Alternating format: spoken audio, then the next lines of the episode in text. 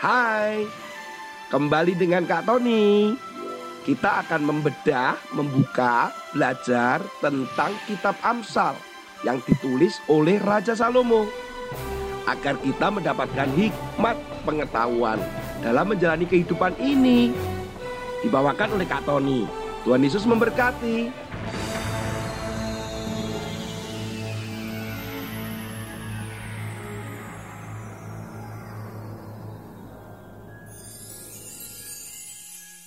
Yeay, ketemu lagi dengan Kak Tony. Kalau kalian sekolah, di sekolah-sekolah yang saat ini kalian sedang belajar, nanti kalau lulus, kalian akan mendapatkan gelar nggak? Di belakang nama kalian. Kalau itu masih SD atau elementary, atau mungkin kalau kalian sudah masuk SMP atau junior high, atau senior high, tampaknya belum. Tetapi kalau sudah melanjutkan setelah senior high atau SMA, kalian meneruskan kuliah, maka setelah lulus kalian akan mendapatkan gelar. Tergantung jurusan apa yang kalian ambil untuk kalian dalami atau yang kalian pelajari.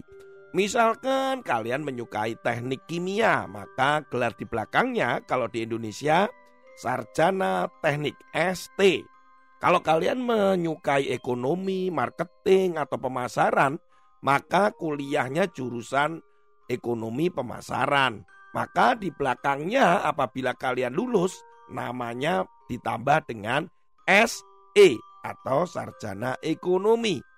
Atau mungkin dokter juga bisa. Itu namanya gelar. Nah, Kak Tony akan tunjukkan beberapa orang yang memiliki gelar paling banyak loh di dalam studinya atau akademik mereka. Yang pertama adalah Hardial Sih Senbai. Ini adalah orang yang berasal dari British India. Dia berhasil mendapatkan gelar sebanyak 15 gelar master atau S2, 5 gelar diploma, pasca sarjana, dan sarjana hukum, sertifikat, macam-macam banyak sekali. Kurang lebih berarti ada 20-an ya. Dan itu tercatat pada tahun 1905. Ternyata ada orang yang lain lagi. Namanya adalah R.K. Ray. Usianya 65 tahun. Pada masa hidupnya dia mengumpulkan gelar-gelar dengan belajar lulus ini, lulus itu, belajar. Terus kemudian dia mendapatkan lebih dari 30 gelar akademis. Luar biasa, tepuk tangan dong. Ya luar biasa 30 gelar akademis. Ada macam-macam di situ ya. Yang S1 ada S2 atau S3 yang itu adalah profesor begitu. Wah pintar sekali nih. Ada juga Michael Nicholson.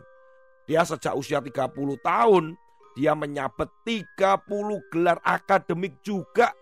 Gelar yang pertama diperoleh Nicholson adalah sarjana teologi atau terkaitan dengan agama atau spiritual Nah, di situ dia terus nambah-nambah gelarnya. Ada yang gelarnya associate, ada gelar master, ada gelar spesialis, ada gelar doktor. Wah, luar biasa sekali. Tepuk tangan lagi dong. 30 gelar akademik. Sekolahnya wih, wih, wih, wih luar biasa. Tetapi ada yang di Indonesia ini. Apa benar? Yaitu Welin Kusuma. Welin Kusuma ini dia mendapatkan gelar yang cukup banyak anak-anak. Dia mendapatkan gelar itu setidaknya hak sampai berita ini dimunculkan, Welin Kusuma ini berhasil meraih 27 gelar akademis. Nah, ini luar biasa sekali ini anak-anak ya. 27 dan ternyata dia masih muda ia dapatkan semuanya itu pada usia 33 tahun. Wah. Hidupnya sekolah terus sekolah terus ya. Dan dia mulai sekolah itu tahun 99. Sekolah lagi, sekolah lagi ya. Sampai dia meraih rekor museum rekor Indonesia dan luar biasa sekali. Bahkan gelarnya ini multidisiplin artinya semua jurusan ada jurusannya berbeda-beda Berarti dia ini luar biasa ya. Welin Kusuma. Ngomong-ngomong tentang ilmu-ilmu yang dipelajari oleh orang-orang tadi, baik itu Hardial, itu R.K. Ray, Michael Nicholson, Welin Kusuma, itu adalah ilmu yang dia pelajari.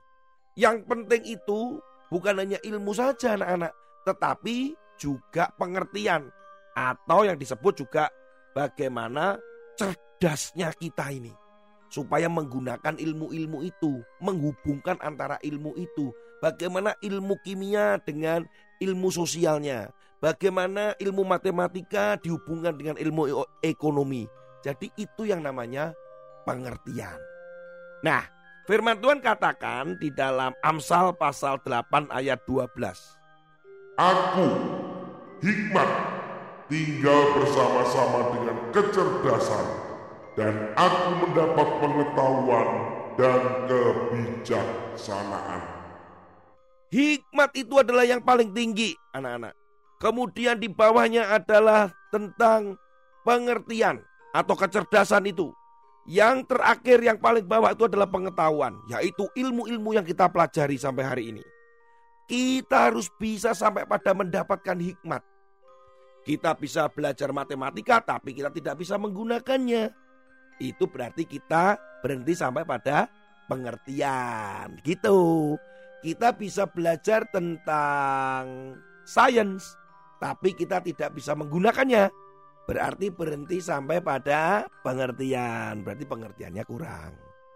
Nah, yang dipentingkan adalah lebih dari sekedar pengertian, itu hikmat. Nah, hikmat itu harus dengan apa? Harus dengan firman. Karena akan dilakukan sesuai dengan firman Tuhan atau tidak. Begitu. Kak Tony akan berikan contoh yang cukup jelas. Hari ini Kak Tony akan berikan contoh itu.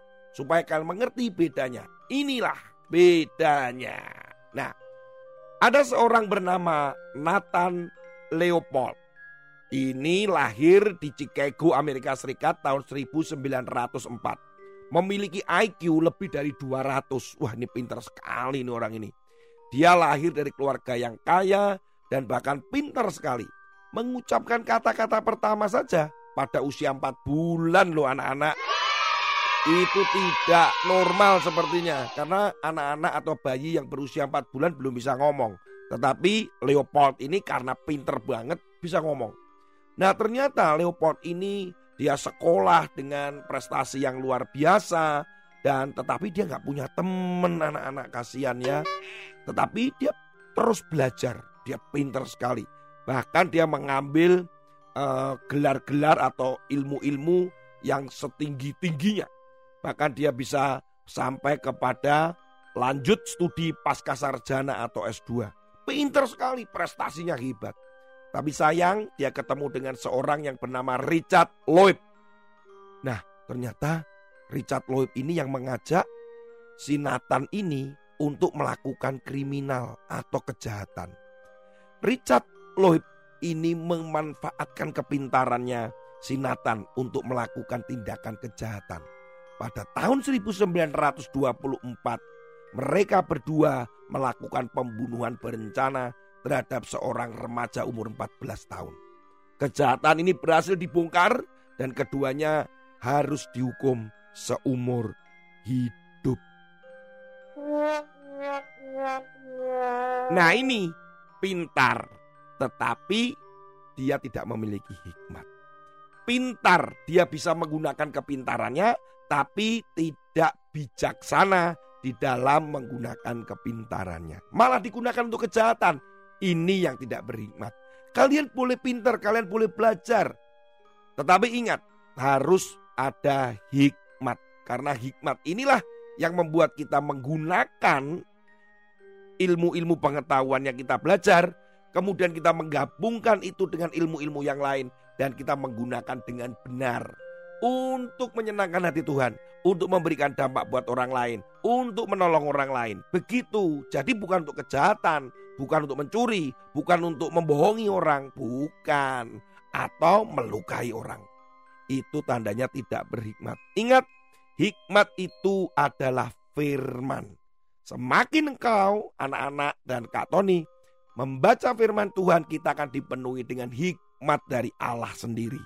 Dan kita menjadi anak-anak yang unggul, masa depan, dan penuh dengan prestasi, dan menjadi berkat buat orang, menyenangkan Tuhan selalu.